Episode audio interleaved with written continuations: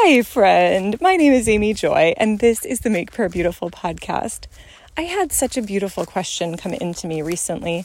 So, a reader asked, How can I tell if something is spiritual in nature, and how can I tell if it's just something that's natural? You know, in the case of, say, sickness, if we've had COVID three times and all of our compatriots have only had it once, is that the result of just having a lot of children in school and being surrounded by germs myself in my line of work, or is that something more insidious?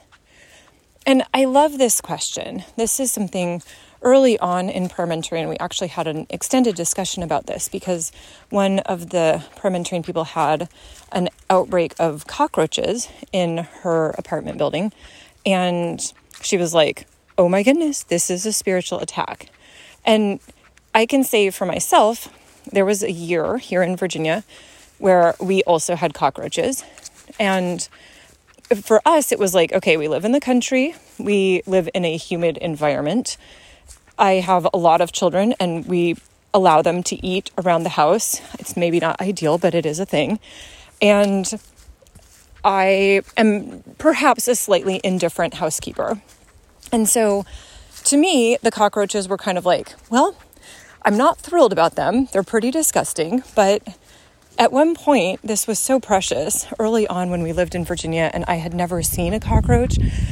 I remember we were getting a feed delivery from our local feed store, and there was a dead cockroach on the driveway. And I looked at it and I was like, oh my goodness, I'm so embarrassed. And the driver, without missing a beat, said, Oh, my mom always said it was just another bug. And I thought that was so beautiful. And so I would think to myself, it's just another bug. You know, I don't ever see a spider in my house and think, oh my goodness, I'm such a filthy person. You know, it's like, oh, there's a spider in my house because spiders live everywhere. And so for me, the cockroaches were an inconvenience and something to be killed if I could catch them. And we even set out cockroach bait for them. But it didn't feel like something in the spiritual that was impinging.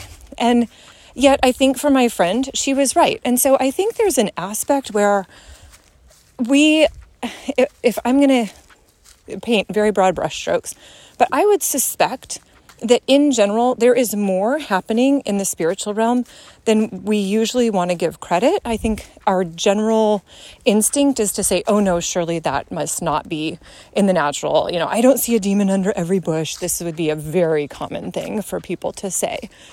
And I think there's an aspect of saying, but if you see a demon under every bush, why do you think you're crazy?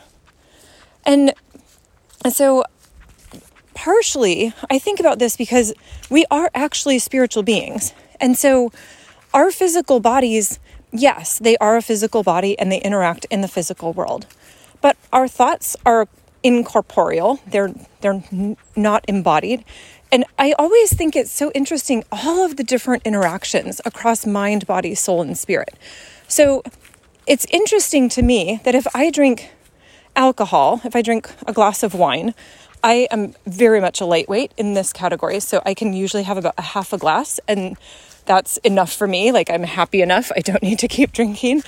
Um, but that sense of like, oh, I'm just a little bit more giggly than usual with even just, you know, half a glass is, it, it fascinates me because I think that was a physical substance that if I were to just feel it between my fingers, did not feel much different than water.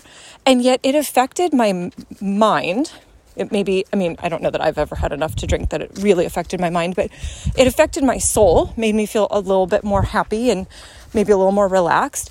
And yet it's a physical substance. I mean, this is very odd if you think about it. All of these little interactions. And I think about even what different psychologists will talk about, where it's like, okay, if you're going into a job interview, as you're riding the elevator up, make sure that you take that power stance, you know, by which they mean you plant your feet um, facing forward, about hip width apart. You put your hands on your hips, kind of like a Superman pose, and then stick your chin in the air, and you're just like, yes, I have power. And somehow that physical stance that is not like you don't necessarily even have to mentally say to yourself, I have power, but that physical stance is enough to actually give you an uplift in your soul, to make you feel like you have ability, you have confidence. That's odd, people. Like, that's, it's just odd. And so, in that sense, then, why would we assume that if you're getting sick kind of again and again for the better part of a year, why would you think that that is only in the natural?